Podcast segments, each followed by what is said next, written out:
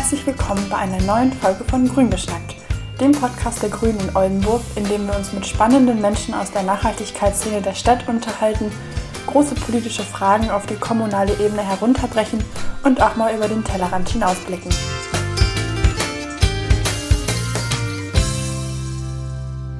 In dieser Folge ist Susanne Menge bei uns zu Gast. Susanne ist nach der Wahl von Belit Onay zum Oberbürgermeister von Hannover als Abgeordnete in den Landtag nachgerückt und beschäftigt sich in der Fraktion mit Innenpolitik, Flucht und Migration sowie Sport. Mit uns sprach sie über ihre alte und neue Arbeit als Abgeordnete, wie ihr Alltag aussieht und was sie politisch beschäftigt. Es war unser erstes Interview, das wir für diesen Podcast aufgenommen haben, also seid bitte gnädig und wir freuen uns, dass sich Susanne Zeit genommen hat, mit uns zu sprechen. Und nun geht es los mit einer neuen Folge von Grün geschnackt. Ja, dann, liebe Susanne, wir freuen uns, dass du heute zu Gast bei uns im Podcast bist, dass wir dich vorstellen können, näher kennenlernen dürfen als äh, neue Landtagsabgeordnete hier in Oldenburg. Magst du dich einmal für unsere Hörer und Hörerinnen vorstellen? Wer ist Susanne Menge? Gerne. Ich bin Susanne Menge und lebe seit Jahren in Oldenburg. Ich habe hier auch studiert, Politik, Werte, Normen und Sport ich habe bis zum Wiedereinzug in den Landtag an der Helene Lange Schule unterrichtet und bin jetzt dabei, mich wieder einzufinden in die Fraktion, in die Landtagsarbeit, in die Oppositionsarbeit. Ich kenne den Landtag aus Regierungsverantwortung. Wir haben von 13 bis 17 mit der SPD zusammen die Landesregierung gestellt. Das ist jetzt eine kleine Umstellung. Das soll es aber kurz umreißen, was ich jetzt gerade mache, wer ich bin. Ja, dann die Standardfrage natürlich, warum bist du damals in die Politik gegangen? Was hat dich dazu bewegt, in eine Partei einzutreten und selber aktiv zu werden? Ich war politisch engagiert an der Schule. Wir haben mit der reformierten Oberstufe ja noch sehr lebendige Zeiten in der Bildungspolitik erlebt und das ist alles dann unter der CDU-Regierung sukzessive wieder zurückgefahren worden. Also in meinen Augen eine sehr fortschrittliche äh, Bildungspolitik, die ich mir auch eigentlich heute wieder wünschen würde. Aber da bin ich äh, politisch sehr aktiv gewesen und dann ging es los mit der Friedensbewegung, es ging los mit der Anti-Atom-Bewegung. Und ich habe recht jung mein erstes Kind bekommen, äh, mit 21 während meines Studiums und habe mich dann, nachdem das Atomkraftwerk in Tschernobyl in die Luft gegangen ist, entschieden, in eine Partei einzutreten, die sich erklärt gegen Atomkraft wendet und auch eine andere Politik möchte. Und das waren damals die Grünen. Ja, das äh, ist wahrscheinlich eine Geschichte, die du mit sehr vielen auch teilst aus der Zeit noch. Ähm, wie hat sich die politische Arbeit verändert? Kannst du das einschätzen? Da, also gibt es überhaupt eine Veränderung, die du persönlich feststellen kannst? Oder? Ich würde das gerne an ein paar Beispielen festmachen. Ich bin damals in einer Gemeinde politisch, parteipolitisch aktiv gewesen. Ich war damals im Gemeinderat in Bad Zwischenahn und im Kreistag im Landkreis Ammerland. Da waren wir im Gemeinderat zwei Personen und im Landkreis, ich glaube, drei oder vier, weiß ich jetzt gar nicht mehr genau. Das sind Zeiten, die man heute nicht mehr unbedingt so vorfindet. Also Grüne haben sich etabliert, werden gewählt und müssen jetzt nicht diesen Minderheitenstatus haben und, und kämpfen mit ganz wenigen Leuten, um ganz wichtige Ziele zu erreichen. Das heißt aber noch lange nicht, dass dieser Minderheitenstatus überwunden worden ist. Das spüre ich nach wie vor so, dass man mit vielen Forderungen und Ideen und Vorstellungen immer noch eine Minderheit ist. Was hat sich noch verändert? Es ist deutlich professioneller geworden innerhalb der Partei auch innerhalb der Strukturen. Und die Ansprüche sind damit natürlich auch an diese Partei, die ja eigentlich erst ganz jung ist, ne? 30, 40 Jahre, also 40 Jahre äh, Gründung der Partei und äh, 30 Jahre der Zusammenschluss mit Bündnis 90. Und die Anforderungen sind aber massiv gewachsen gleichzeitig. Ich glaube, dass keine Partei in ihrer Geschichte mit dem Anforderungsprofil ihres Staates und ihrer Programmatik, wie sie losgelegt hat, so stark herausgefordert ist und so stark sich den Platz erkämpfen muss, nach wie vor, glaube ich, um das durchzusetzen. Also was den Klimaschutz betrifft, das ist vielleicht das treffendste Beispiel. Ich habe mal durchgerechnet, was habe ich eigentlich in äh, meiner Zeit, ich werde jetzt im Februar 60, was habe ich eigentlich an gravierenden Veränderungen erlebt und in welchen Zeitabschnitten sind diese gravierenden Veränderungen in mein Leben eingebrochen. Da habe ich einen Durchschnitt errechnet von circa 20, 30 Jahren, dass sich Veränderungen, die man aber schon vor 30 Jahren kannte, dass die sich durchgesetzt haben. Das heißt, Veränderungen, die wir seit langem kennen, deren Ursachen wir betrachten können und aus denen wir auch Lehren und Konsequenzen ziehen könnten, heißen noch lange nicht, dass wir in der Lage sind, darauf kurzfristig zu reagieren. Und das ist etwas, was mich nach wie vor ziemlich, äh, ja, wie soll ich das sagen, ähm, was, was ich eigentlich nicht so hinnehmen möchte. Denn es muss möglich sein, gerade im Zusammenhang mit dem Klimawandel, dass wir nicht noch weitere 20 Jahre warten müssen, bevor sich da gravierende Veränderungen realisieren lassen. Und das heißt ja nicht nur, dass wir gesetzlich an bestimmten energetischen Profilen oder an verkehrlichen Profilen arbeiten, sondern das bildet eben das ganze Spektrum ab. Was will ich tatsächlich, wenn ich äh, diesen Umbruch gestalten möchte mit diesen vielen Menschen, die hier leben, die ihre Gewohnheiten haben und die sozialisiert worden sind in einer Gesellschaft, die sich alles erlauben konnte, zu jeder Zeit kaufen und bestellen und äh, konsumieren konnte. Das äh, ist, glaube ich, für die Zukunft nicht mehr das Orientierungsmodell, was es gestattete, diese Welt zu retten. Ja, das glaube ich. Wie äh, werden deine Themen jetzt im Landtag sein? Kannst du das, was du gerade geschildert hast, was dich bewegt, einbringen, wenn auch als Opposition, aber in deiner Rolle als Landtagsabgeordnete? Innenpolitik ist ein Schwerpunkt. Gerade heute hat mich das äh,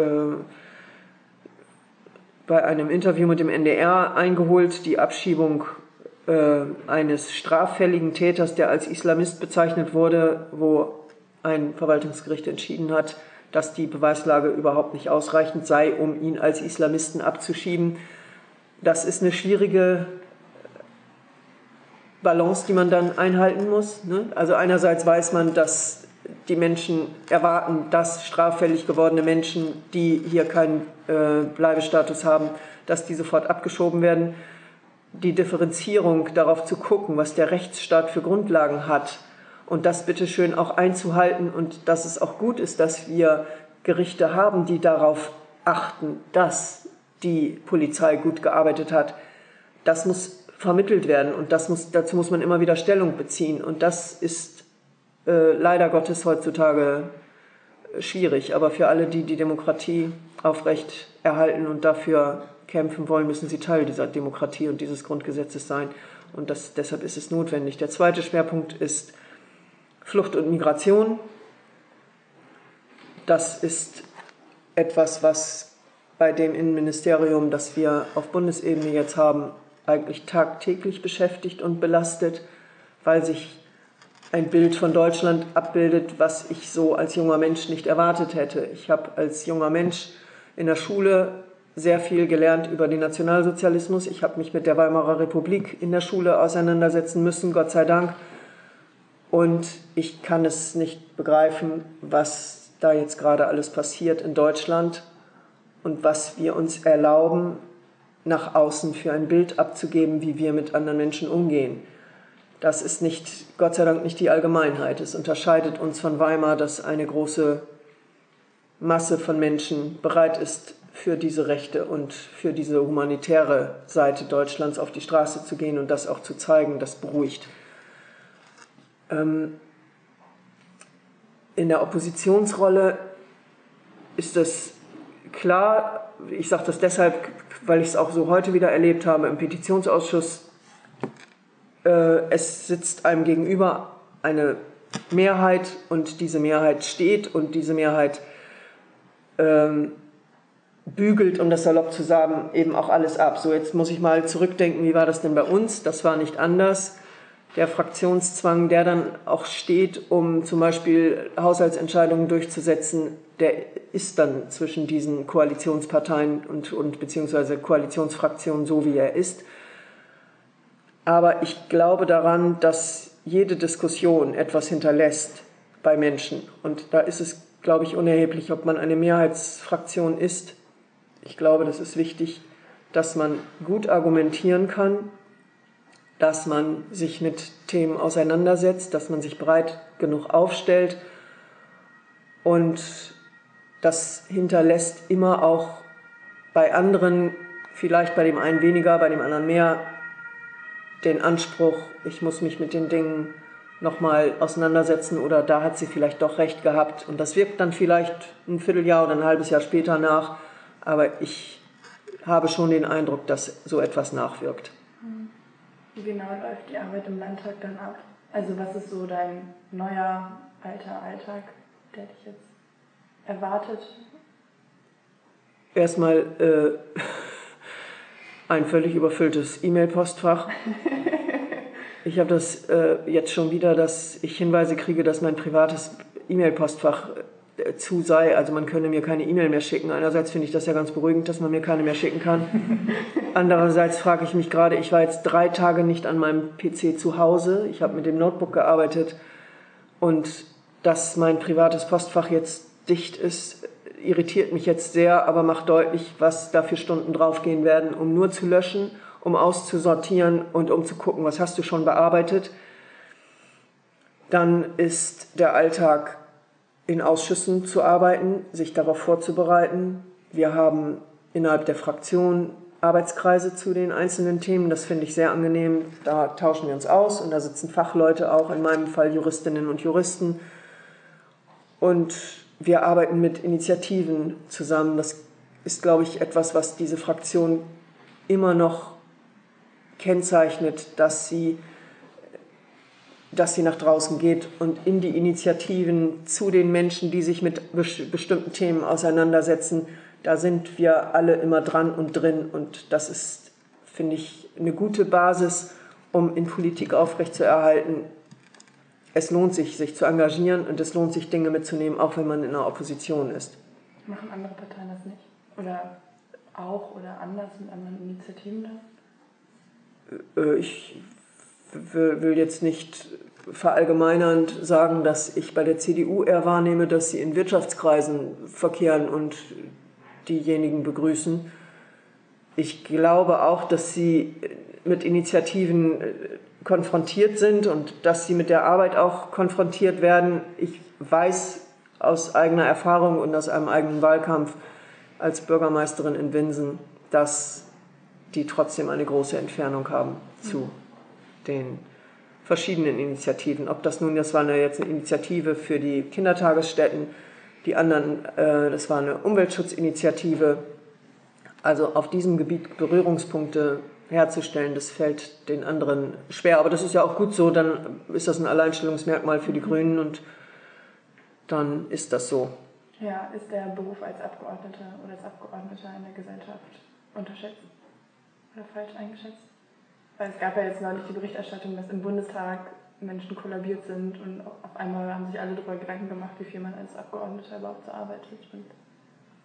also ich habe vorgestern 16 Stunden am Stück gearbeitet. Die Nahrungsaufnahme, also man muss den Alltag so strukturieren und manchmal geht das nicht. Ne? Dann rennt, über, rennt jemand über den Flur und sagt, Susanne, können wir mal in fünf Minuten reden. Aus den fünf Minuten wird ganz schnell eine halbe Stunde und dann guckst du auf die Uhr und dann kannst du eben nicht mehr irgendwas essen, weil du weißt, in einer Viertelstunde muss ich da in dem Raum sein, weil da die nächste Besprechung stattfindet. Also runterkommen, irgendwo gucken, ob da eine Kleinigkeit rumliegt. Also wir haben so einen Notkiosk, äh, aber das ist natürlich keine gesunde Lebensweise. Das, das muss man, da muss man sehr streng auch mit sich sein und auch mit anderen und sagen, hier ziehe ich jetzt eine Grenze. Ich habe das heute für einen Tag in der nächsten Woche gemacht. Da hätte ich vier Termine am Stück gehabt und ich habe meinem Mitarbeiter gesagt, ich möchte, dass du diesen Termin cancelst.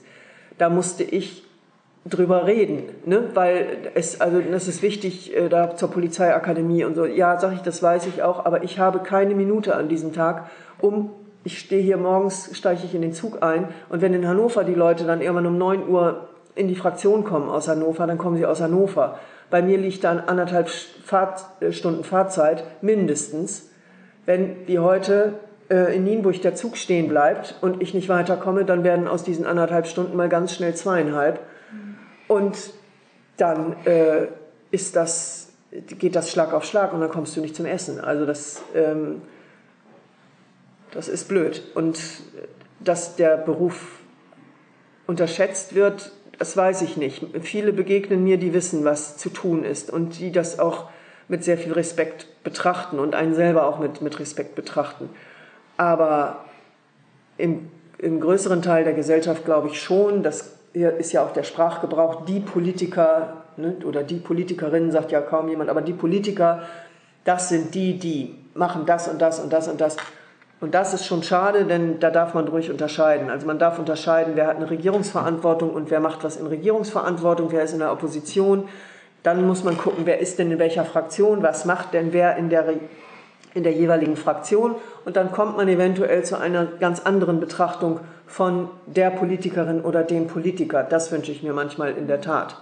Aber ich habe nicht so große Schwierigkeiten damit, äh, mit diesen negativen Touch, was dieses Berufsbild begleitet, denn ich bin ja studierte Lehrkraft und da hat man das auch manchmal schon mitgekriegt, wie die Berufsgruppe eingeschätzt wird. Ja, da kann ich also entspannt mit umgehen. Ja, kannst du das aus dem Schulalltag mitnehmen? Gibt es Überschneidungen? Ähm, In die Politik? Ja. Irgendwas, was du als Lehrerin gelernt hast oder dir angeeignet hast, was dir jetzt als Politikerin hilft? zuhören, im Team arbeiten, sich gut vorbereiten und wenn man die Zeit hat, auch nachbereiten. Mir fehlt, das weiß ich jetzt schon, das Kollegium. Ich habe mich da sehr wohl gefühlt an der Helene Lange Schule.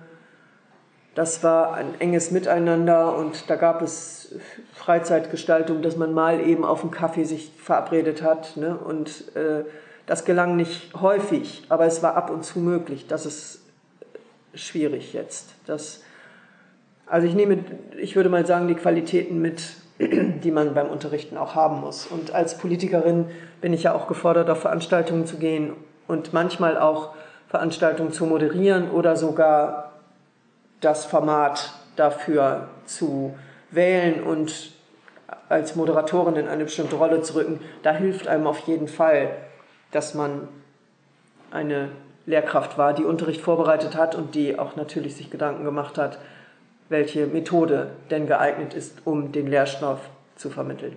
Hm. Wie haben das deine Schüler und Schülerinnen aufgenommen, dass du jetzt in den Landtag gehst? Nicht so gut.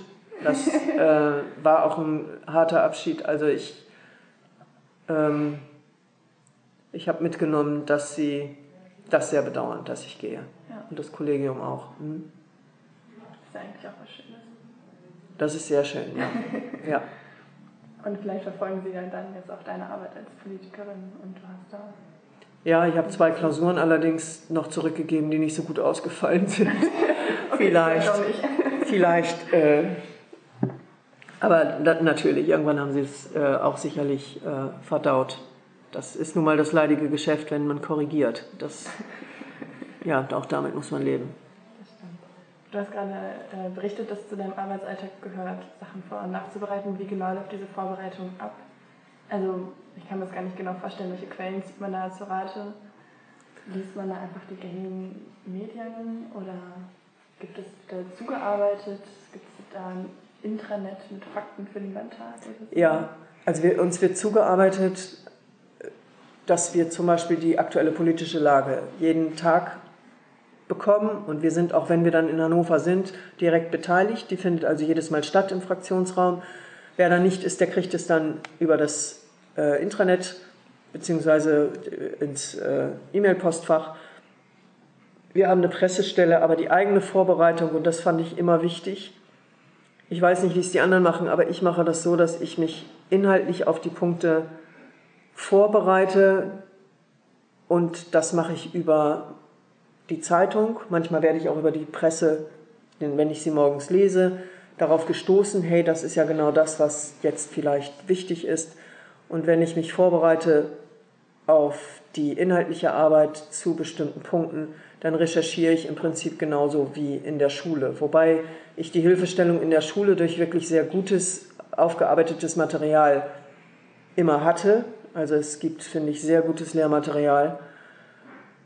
Das habe ich jetzt nicht so zur Hand, da muss ich also selber arbeiten, aber ich könnte mir zum Beispiel Lehrmaterial kaufen, wenn ich es denn zu einem bestimmten Thema wollte, wenn ich wüsste, das wird jetzt über einen längeren Zeitraum Thema sein oder ich könnte es mir leihen. Ähm, aber die inhaltliche Vorbereitung finde ich schon wichtig und ich finde auch wichtig, dass sie, dass sie nicht äh, äh pauschale Aspekte bedient, sondern dass man sich die Mühe macht, auch in die Historie zu gucken. Das mhm. ist nicht immer notwendig, aber oft ist das ganz hilfreich. Also ich finde schon, dass das ist eine gute Vorarbeit gewesen in der Schule, sich darauf so einzuarbeiten oder, oder überhaupt sich damit so auseinanderzusetzen und zu wissen, was für einen Vorteil das hat, sich mit den Dingen inhaltlich intensiv auseinanderzusetzen.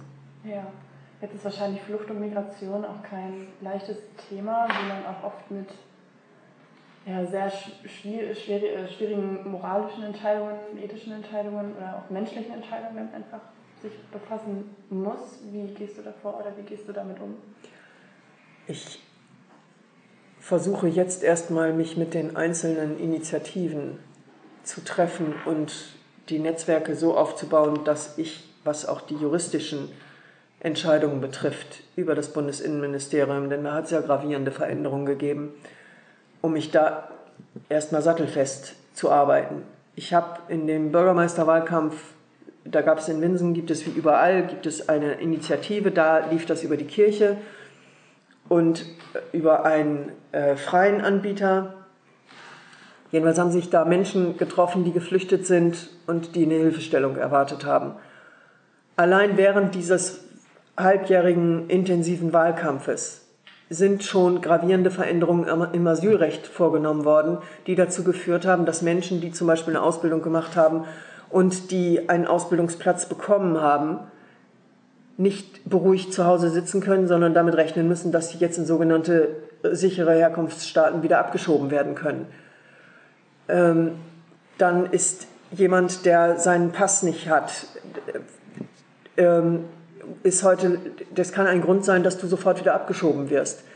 Wenn äh, die, die Zustände in Griechenland so sind, wie sie sind und wir jedes Mal schockiert sind, dann fragt man sich schon, warum gelingt es nicht, dass die Städte, die sich bereit erklärt haben in Deutschland und auch in Niedersachsen übrigens, fast alle Großstädte, äh, da, warum gelingt es nicht, dass man diesen äh, minderjährigen Flüchtlingen wenigstens, den Minderjährigen hilft, den unbegleiteten minderjährigen Flüchtlingen, und die hierher holen kann. Ich habe mit drei, äh, mit drei Einrichtungen gesprochen, die 2015 ähm, natürlich sehr stark gefordert waren in der Flüchtlingsarbeit, aber die jetzt Kapazitäten frei haben und die sich darauf eingestellt haben, dass Kinder kommen und Jugendliche kommen und sie mit denen arbeiten können, die erstmal ankommen lassen können, medizinisch betreuen lassen können.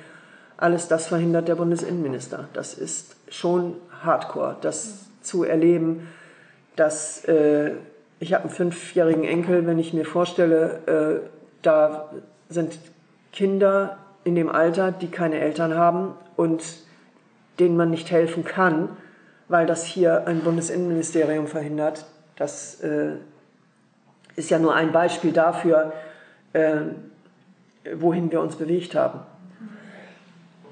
Nimmt dich das dann auch mit? Also nimmst du das dann mit nach Hause oder wie schaltest du da ab, dass es im Alltag oder im, außerhalb des Arbeitsalltags nicht immer so präsent ist? Das ist es eigentlich, das ist es eigentlich immer.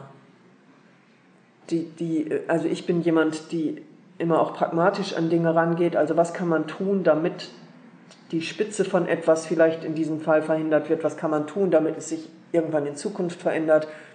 Und mich hält jetzt eigentlich nur aufrecht, dass ich glaube, dass das so nicht mehr lange gehen kann. Äh, ich hoffe, dass die Grünen äh, auch in Niedersachsen wieder Regierungsverantwortung kriegen und vor allen Dingen auf, auf Bundesebene.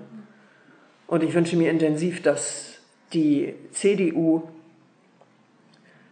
ich, ich, immer wenn ich mit CDU-Leuten zusammen bin, äh, spreche ich sie darauf an, wie lange sie das eigentlich noch für adäquat halten in, äh, in diesen Jahren, in denen wir uns äh, befinden, auf den nach dem Zweiten Weltkrieg geschlossenen Vertrag mit der CSU äh, hinzuwirken, dass das vielleicht eine Idee ist, diese Unionsverbundenheit äh, aufzulösen. Es ist ja nur ein Vertrag, der dafür sorgt, dass die CSU immer auch als Unionspartei auf Bundesebene mitgesehen wird, obwohl sie in Bayern, ich weiß gar nicht, äh, wenn du es auf, Bundes, äh, auf die Bundesstimmzahl umgerechnet hast, sind die ja noch nicht mal auf 6 Prozent gekommen.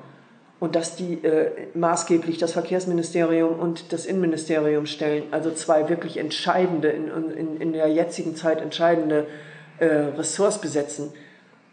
Oh, also ich wünsche mir, dass, dass, dass die Grünen die Stimmenzahl behalten und dass sie daraus was machen können. Welchen Handlungsbedarf gibt es gerade speziell in Niedersachsen? Gerade wenn, wenn viel aus dem Bundesinnenministerium vorgegeben wird, was kann man in Niedersachsen dann machen? Man kann eigentlich nur versuchen, die Lücken und die Erlassmöglichkeiten auszuschöpfen. Wir haben einen Landesinnenminister, der das auch versucht. Der ist zusammen mit Doris Schröder-Köpf, die ist Migrationsbeauftragte des Landes, die nämlich als sehr engagiert war, was diese, diesen Bereich betrifft. Ich bin in einer äh, Kommission für Migration und Teilhabe und da hat sie erst äh, gestern ihren Vortrag gehalten. Das ist eigentlich gerade mal ein Vorteil, dass dieser Mann Innenminister ist und nicht Herr Schünemann. Herr Schünemann ist aber offenbar in dieser Koalition ein sehr vehement auftretender Mensch. Der war ja mal äh, Innenminister in äh, Niedersachsen. Und so wie er da auftritt im Innenministerium, erlaubt er sich auch stets und ständig auf allen Ebenen, wo er Leute kennt, äh, diesem Innenminister reinzugrätschen. Das ist eine unerträgliche Situation, auch für alle, die die, diese, diese Rückkehr zu dieser konservativen und zu diesem sehr restriktiven Vorgehen, das damals unter Schünemann herrschte, die das nicht mehr wollen. Nur ein Stichwort, unter Schünemann gab es damals die Wertgutscheine, also Flüchtlinge, die hier lebten, die hatten kein Bargeld, sondern mussten mit sogenannten Wertgutscheinen einkaufen. Mal unabhängig davon, dass das eine Diskriminierung ist, haben wir, die die Wertgutscheine auch selber gekauft haben, festgestellt, dass die Geschäfte, bei denen wir eingekauft haben, diese Wertgutscheine gar nicht angenommen haben. Was für eine Situation an einer Kasse, das muss man sich mal vorstellen, dass du dann da in die Diskussion mit der Kassiererin oder dem Kassierer gerätst, der dafür in dem Moment gar nichts kann oder die dafür nichts kann und dann hältst du die ganze Schlange da auf und äh, also das ist eine Stigmatisierung, eine Diskriminierung und so. Das hat Schönemann alles überhaupt nicht gekratzt. Und es ging ihm ja auch darum, mit solchen restriktiven Maßnahmen das möglichst zu erschweren. Damals hatten wir ein anderes Bundesinnenministerium, aber nun ergänzt sich das leider Gottes auf diesem rechten Spielfeld sehr gut. Schönemann ist ja auch jemand gewesen, wenn man gegen Rechtsradikale was gesagt hat, dann hat er sofort, ist er sofort aufgesprungen, äh, ohne die Linksradikalität äh, zu benennen, äh, ginge das schon mal gar nicht. Also man konnte auch gar nicht mehr politisch, ideologisch argumentieren, was ist eigentlich rechts und was ist äh, ähm, rechtsradikal und was bedeutet das. Und äh, das, ist, das ist deshalb immer noch ein Glück, dass die SPD in Niedersachsen zumindest das Innenministerium besetzt. Und ich glaube auch bei aller Kritik, jetzt auch bei dieser Abschiebung, was die Beweislage der Polizei betrifft, äh, diesen Mann als Islamisten zu bezeichnen, denn das hat das Gericht ja widerlegt. Die Beweislast reichte vorne und hinten nicht aus. Ähm, da äh, muss man jetzt gucken, dass, äh, dass in Zukunft so etwas nicht wieder passiert und dass das Innenministerium darauf achtet, dass die Polizei an jeder Ecke Niedersachsens vernünftig recherchiert und gut arbeitet. Hm. Warum ist es generell in den letzten Jahren oder seit geraumer Zeit schwierig geworden, miteinander zu reden innerhalb der Gesellschaft? dass, es, dass der Ton so aufgeregt wird, dass ja, sich dann eben konservative Parteien genötigt sehen, immer schriller zu werden? Ich glaube ja sehr fest, dass die Politik unter Helmut Kohl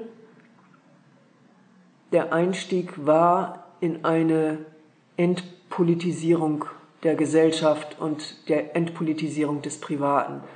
Und damit meine ich auch ein weitreichender Eingriff zum Beispiel in Bildung.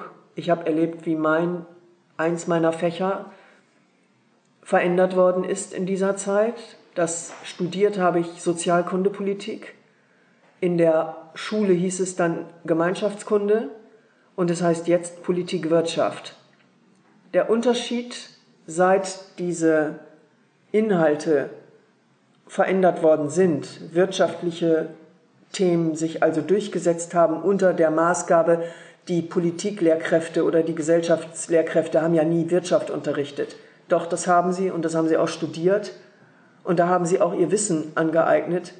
Aber die Lobby der Ökonomen, die ihren, ihre festgelegte Vorstellung von äh, Wirtschaft haben und wie Wirtschaftskreisläufe funktionieren, also die eher einen technokratischen Blick auf die Sache haben und die, glaube ich, auch Wirtschaft neben Politik begreifen, die haben sich durchgesetzt.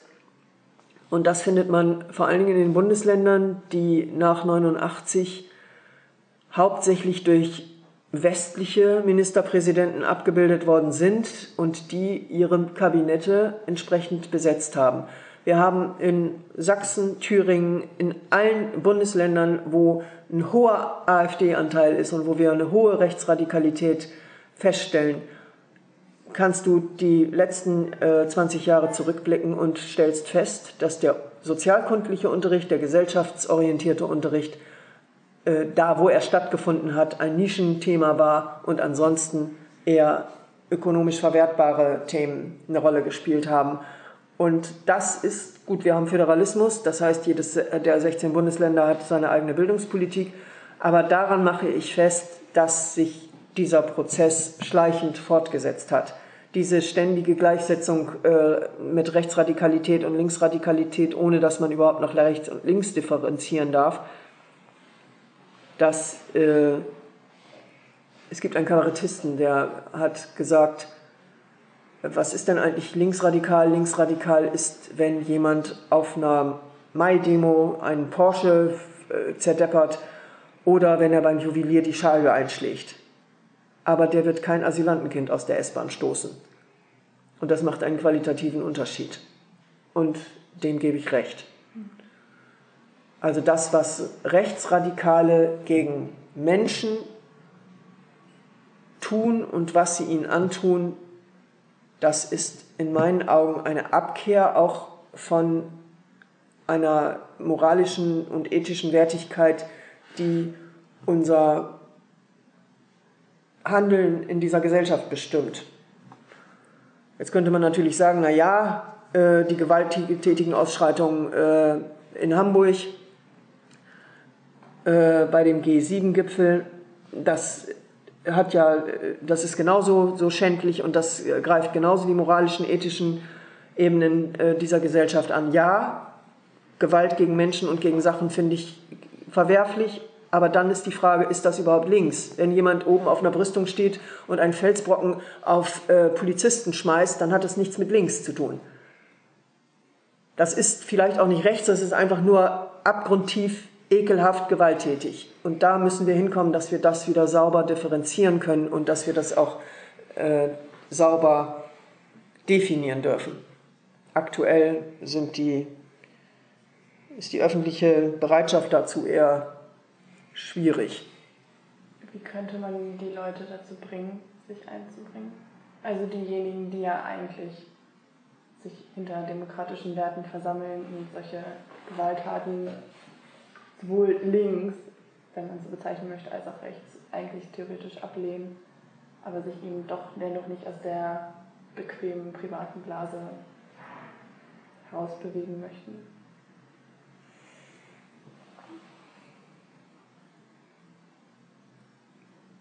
Ich glaube, bestimmte Menschen erreicht man nicht. Aber wenn man Menschen auch eine Politik vorlebt, in der sie nicht beteiligt werden, dann kann ich das auch nicht erwarten. So wird, aber es wird auch nicht jeder sich beteiligen wollen. Aber ich glaube, dass man immer wieder Aspekte findet, die so etwas wie eine direkte Betroffenheit herstellen und die auch ermöglichen, über diese Betroffenheit vielleicht Handlungsoptionen zu bekommen. Das kann auf kleinster Ebene in der Kommune sein. Ich spreche damit an Beteiligungsmöglichkeiten. Das heißt jetzt nicht, dass ich ein, ein Votum für äh, Plebiszite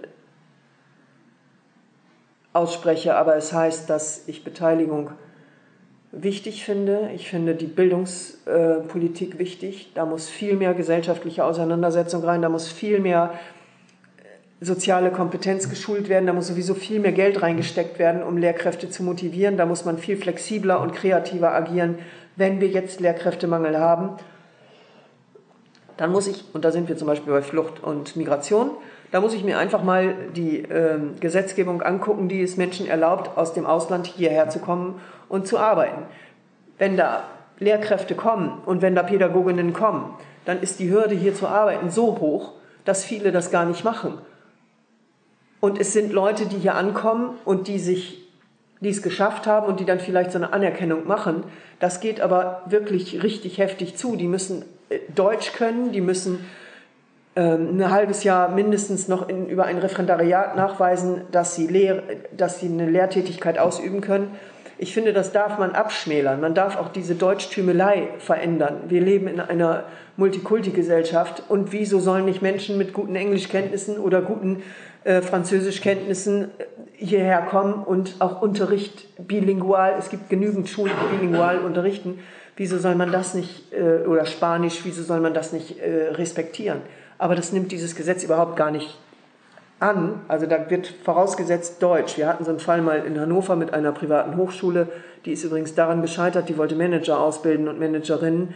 Die ist daran gescheitert, dass sie ausländische Managerinnen und Manager angeworben hat, die aber alle gesagt haben, wie bitte, wenn wir in unserem Beruf arbeiten, dann werden wir hauptsächlich Englisch oder Spanisch sprechen oder Chinesisch, aber garantiert nicht Deutsch. Äh, also was ist denn das jetzt hier? Und die mussten, die mussten alle nachweisen, dass sie Deutsch können und das, daran ist diese Hochschule gescheitert, die übrigens mit äh, öffentlichen Geldern äh, nochmal wieder am Leben erhalten wurde unter der CDU-Regierung. Ähm, das ist dann abgewickelt worden unter Rot-Grün, aber das ist nur ein Beispiel dafür, wie hinterwäldlerisch wir teilweise oder diejenigen, die in der Regierungsverantwortung sind, wie hinterwäldlerisch die agieren. Wir haben uns überlegt, dass wir am Ende des Podcasts jedem Gast die gleiche Frage stellen möchten. Ja. Und zwar, wenn du Kanzlerin wärst in Deutschland und du hättest für einen Tag oder für eine Maßnahme die Mehrheit oder die komplette Zustimmung des Bundestags sicher für eine Maßnahme, welche Maßnahme würdest du auf den Weg bringen, wenn du entscheiden dürftest? Ich würde den Kommunen in Deutschland Geld in die Hand geben, oder das wäre mein Vorschlag, damit sie im Rahmen der Klima, des Klimavertrages von Paris Maßnahmen umsetzen können ich würde Ihnen dafür anbieten, dass der Bund Sie bei der Rahmensetzung und bei der Kooperation untereinander unterstützt. Nicht, dass jeder da irgendwas selber macht, aber ich glaube, die sind fit genug, viele Kommunen, um ähm, da was zu bewegen. Und das hieße dann auch mit dem Geld äh, das Schienennetz zu auszubauen. Also ich glaube, das würde ich zuerst machen. Ja. Okay. Dann danke für deine Zeit und für das Gespräch. Gerne. Das waren ja tolle Fragen. So, wir hoffen, dass dir dieses Interview gefallen hat. Wir würden uns natürlich freuen, wenn du mit uns zu den Themen des Podcasts diskutierst, etwa unter dem Post der Podcast-Folge auf Instagram oder Facebook, wo du uns unter Grüne Oldenburg finden kannst, auf der Webseite oder bei YouTube. Wir freuen uns natürlich auch, wenn du den Podcast abonnierst, damit du keine neue Folge verpasst, weiterempfiehlst und bewertest, damit viele ihn noch finden können.